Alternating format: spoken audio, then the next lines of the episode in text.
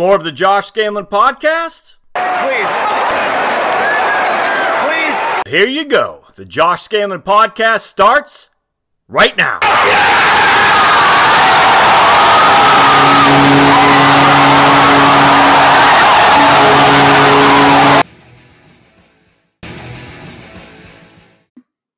Welcome to the Josh Scandlen podcast. This episode first appeared as a video on my YouTube channel at youtube.com backslash heritage wealth planning. I hope you find it informative. Thanks. Another edition of the Heritage Wealth Planning YouTube channel. Today I'm going to take a, uh, a, a topic that's very near and dear to my heart and many of the clients I've dealt with over my past 20 plus years of experience as a financial planner and that is about annuities. Now, annuities get a bad rap, and I'm not going to get into whether or not they should get a bad rap or not.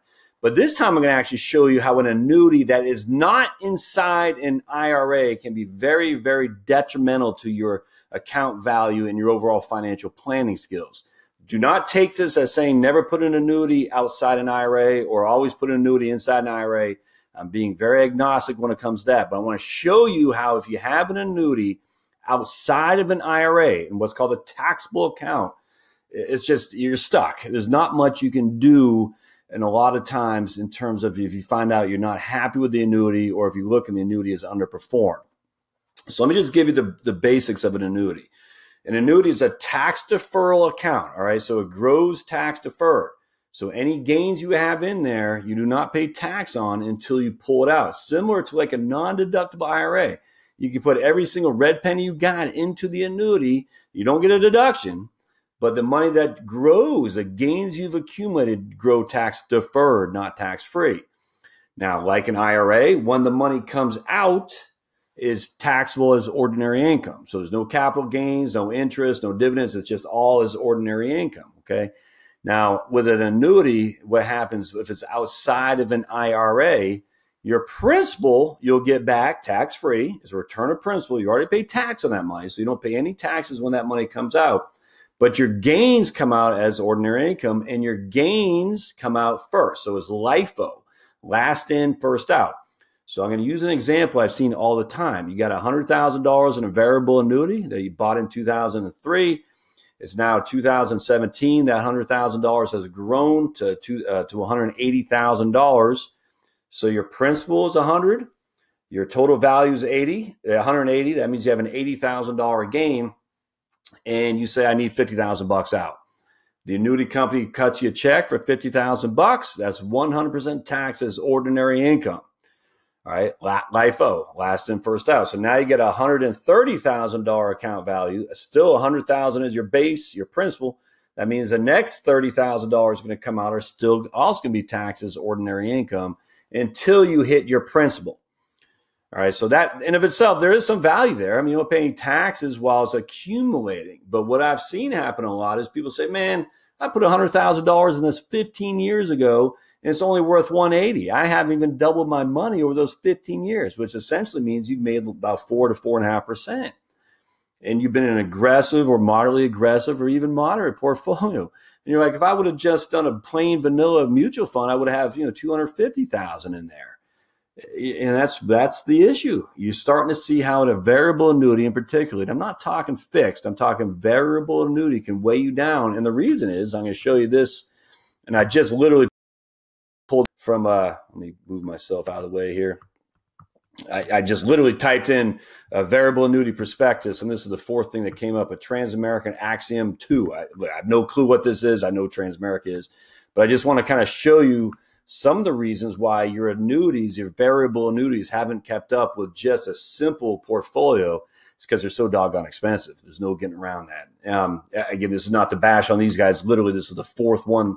The fourth, when I typed in in Google, variable annuity prospectus. They had a couple ads, and this is the first thing that came up. So I just picked it, and here we are. So basically, let me show you.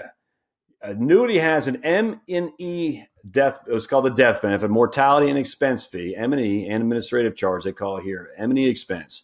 Every variable annuity is going to have them. Even the ones that Vanguard and whatnot probably do. Don't quote me on that, but M&E expenses are, are critical in a variable annuity. And I'm, I'm almost thinking they have to be there for it to be considered an annuity by the IRS, but I, I don't know that. But at the end of the day, an M&E is an expense, is a death benefit. So it's costing you 1% a year on the policy value for that death benefit. So let me give you how that works. You start with a hundred thousand bucks. Every year thousand dollars on the hundred thousand dollars. Now it's worth one hundred eighty thousand bucks. It's now eighteen hundred dollars for a death benefit that most likely will never see the light of day.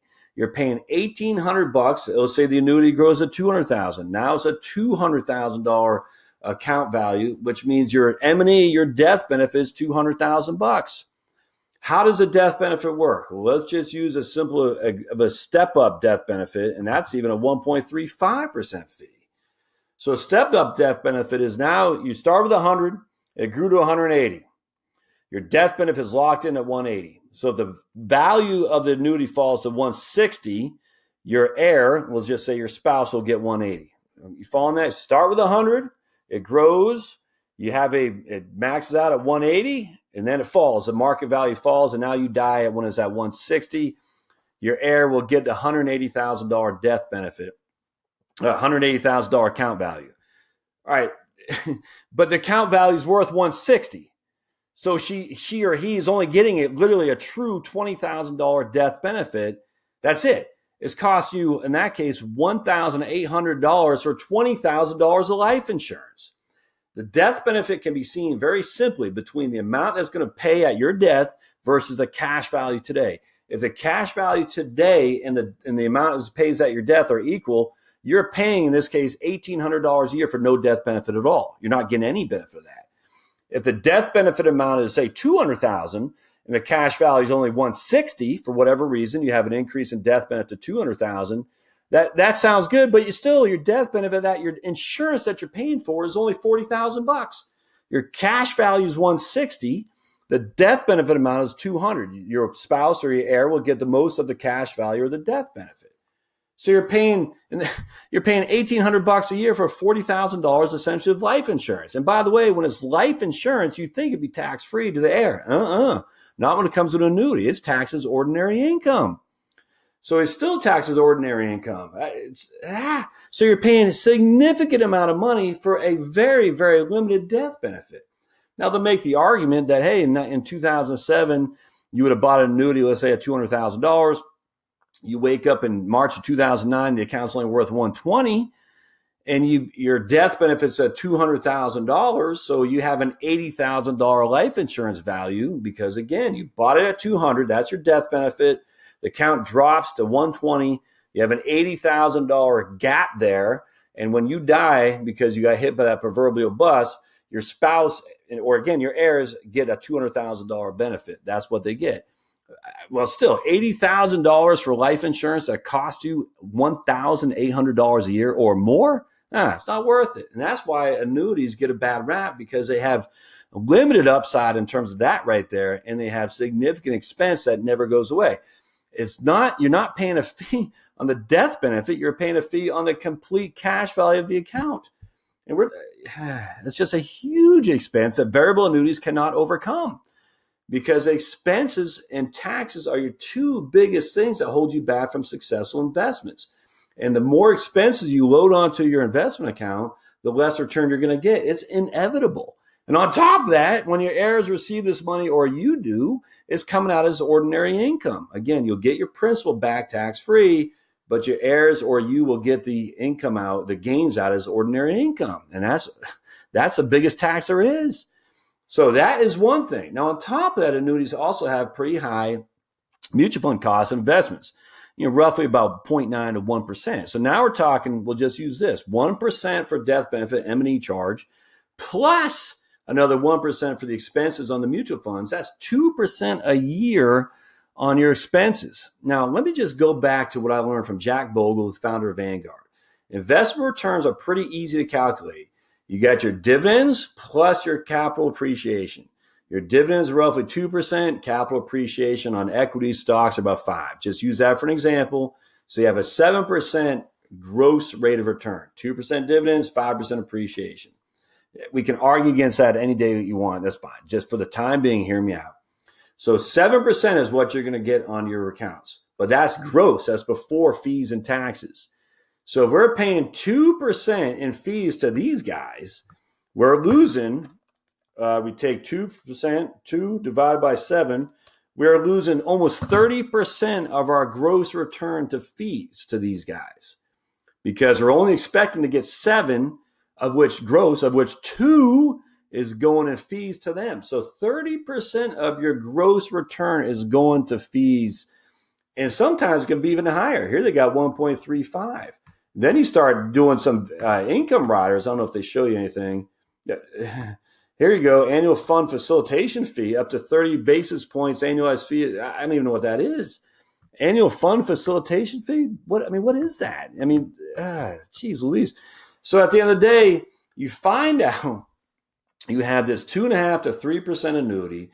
Again, you're going back to the guy who has $180,000 in there. 3% on 180,000 bucks is costing him $5,400 in fees a year just on that annuity. $5,400 in fees a year. No way he's going to be a just a typical moderately aggressive moderate port. It's just not going to happen. Now, you can argue all day long the bells and whistles. That's fine. The question is, are you aware of the bells and whistles when you buy it? And are you aware of the consequence of the fees and what those bells and whistles do? I'm not trying to bash variable annuities. They do work for some folks, but I am trying to bash them when it comes to what do you do outside of an IRA with a variable annuity because your options are limited. Because the tax code says an annuity can only be transferred to another annuity in a 1035 exchange and keep the tax deferral status. So let me just tell you what that means. You have IRA accounts, you have non IRA accounts. Non IRA accounts are what's called taxable accounts. You put $100,000 in this non IRA account, this taxable account. It grew to 180, so now it's worth 180. You wake up 15 years later and you see old Josh, and Josh says, Man, you're paying $3,000 a year for $20,000 death benefit. That's just not worth it. You say, You know, you're right. I want to transfer that over to something else. And guess what? If we were to move this variable annuity into a mutual fund or an ETF or your bank or just whatever, you're going to pay tax on the $80,000 gain. And one fell swoop, one lump sum as ordinary income. The only way you can avoid that is to move it from one annuity to another annuity. And all that does is retain the tax deferral. It just means you don't pay taxes today, but you're just kicking it down the road for a while. I cannot tell you how many clients I've had they're looking at the exact same scenario I'm sharing with you. And they're like, I got $80,000 a gain. I should have had $150,000 a gain, but now I don't have any options unless pay the tax. Nope. You don't. You don't, folks, unless you pay the tax. Now, one of the options are you can say, well, instead of paying the tax all in one fell swoop, I'll just start taking $20,000 a year out or whatever. And I'll take it out in four years. And now I have four years uh, in which the annuity still continues to grow or hopefully grows but I'm still paying that two and three thousand dollar a year fee because I don't want to pay the, the tax man in one lump sum. Or you can look for a lower cost annuity. Vanguard has some, that's for sure. Um, there are some low load and no load. There's one I'm thinking about, I just can't remember. But anyway, Vanguard, I think Schwab. There are some firms that are rolling out now, but you're still in the annuity concept. You're still stuck in the annuity concept. On the other hand, if you have the annuity in an IRA, and this is where everyone in financial planning says, no, don't put annuities in IRAs. You don't get double tax deferral. That's evil, evil. You know, don't listen to that because at the end of the day, the nice thing about your annuity in an IRA, going back to this guy or lady who had $100,000 in an annuity and grew to 180, now he comes in my office and said, man, we got to do something different with this because it's eating you alive in fees. The guy says, yes, I like that idea. I'd like to earn more well, now we look at a, an annuity. We can take the annuity out of the annuity and put it into another account as long as it has a deferral called an IRA on, uh, above it. As long as it remains in an IRA, it can be moved without any fees or taxation. Now, you just you got to be careful about surrender charges. Annuities have surrender charges. You know, one was there, and I put a thing on index annuity how they have significant surrender charge but if the annuity is uh, in an IRA, it's a heck of a lot more flexible to move it from point A to point B than it is if it's not in an IRA. So that's the drawback about tax deferral when it comes to annuities is that, yeah, you did receive a little bit of tax deferral. You didn't receive it for free. It wasn't cheap. It cost you a lot of money. Was it worth it? And a lot of times the answer is no. Because don't forget, secondly, annuities come out and IRAs. I mean, this goes to all tax deferred accounts. When they come out, they come out as ordinary income. All right, so you deferred paying tax while you had the money building, which there is some value there. Don't get me wrong, but when it comes out, it comes out as ordinary income. Now, if you had it in a mutual fund account that had just capital gains or qualified dividends, there might be zero depending on your tax bracket. Capital gain tax, or it could be as high as 15% or even what's that 15 point, uh, 18.8 but it will never be or should never be under current tax high, tax uh, tax system as high as your ordinary income. And so there is some debate on that. Is it better to pay a capital gain of 15% each and every year on a small amount versus getting tax deferral, and not paying any money there? I think there is some benefits to that actually. It's simply if you're not a high tax bracket anyway, because capital gain taxes are free and clear to those folks in the 12% tax bracket. So if you're still in the tax 10, 12% tax bracket after you're receiving your capital gain div- dividend and dividend distribution, you don't pay any capital gain or dividend uh, income tax on that amount you receive. Now, if it puts you above the threshold and you're in a 15% tax bracket for capital gains and dividends, yeah, you're going to pay more tax today than someone who had a variable annuity or IRA. But paying tax at 10, 15% versus paying tax at 25% later on, well, that's a debate we can have at a different time. So at the end of the day, don't get caught up that tax deferral is the best thing since sliced bread. I don't buy it. Don't buy it. I'm telling you right now. Let me just throw the last thing at you because I feel like yapping a little bit more. Annuities and IRAs do not transfer tax free to heirs. Yes, there is no estate tax for most people. There's no income tax. Uh, there's no estate tax or inheritance tax, I should say. But when those heirs receive the distributions from the annuity and or IRA, they are paying ordinary income tax on the amount they pull out. That's a fact above and beyond the gain that they have in there. That is a fact. So if this guy died with $180,000 in a variable annuity, of which he put 100 in there and he transfers to his kid, his kid has an $80,000 ordinary income tax payable tax due or he had to pay tax on the $80,000 of ordinary income gain that he received. On the other hand, if this guy had $100,000 in a mutual fund that grew to 250 and he did pay a little bit of taxes on the way up, when he dies, that 250 goes to his kid completely tax free because of what's called a step up in basis, step up basis rule, as long as it's outside an IRA. If it's inside an IRA, there is no step up basis. Anything that comes out of an IRA that's been deducted previously will come out as ordinary income. Anything that comes out of an annuity will come out as ordinary income above and beyond the initial cost basis, the $100,000. Anything that's outside an IRA that has a gain on it will transfer to your heir tax free under current tax law because of step up in basis rules. It's a huge estate planning tool that hardly anyone uses, and it drives me up the wall because it's wonderful. Now your doctor son or your doctor wife or your well, yeah, wife. Now anyone who receives that income is going to get your assets tax free under current step step up basis rules, and that's not going to change anytime soon. That's a big deal. Annuities don't offer that. IRAs don't offer that. So just keep that in the back of your mind too. All right. So I hope this helps. Remember, tax deferral is not all cracked up to be. Annuities have huge expenses affiliated with them. If you have an annuity outside of an IRA and it has grown, even if it hasn't grown as fast as you would have liked it, you don't have that many options other than paying the tax man. Notes or comments down below. I'd love to hear your thoughts on this. Uh, don't forget to subscribe. And of course, thumbs up are always helpful for the Heritage Wealth Planning YouTube channel because it gets the word out there for YouTube to recognize my content here and tell other people, hey, watch this crazy guy's YouTube channel. And uh, and don't forget to subscribe. Oh, that's what I say. Don't forget to hit the notification button right down there as well to be notified of future content. Look forward to seeing you next time on the Heritage Wealth Planning YouTube channel. Thanks, guys.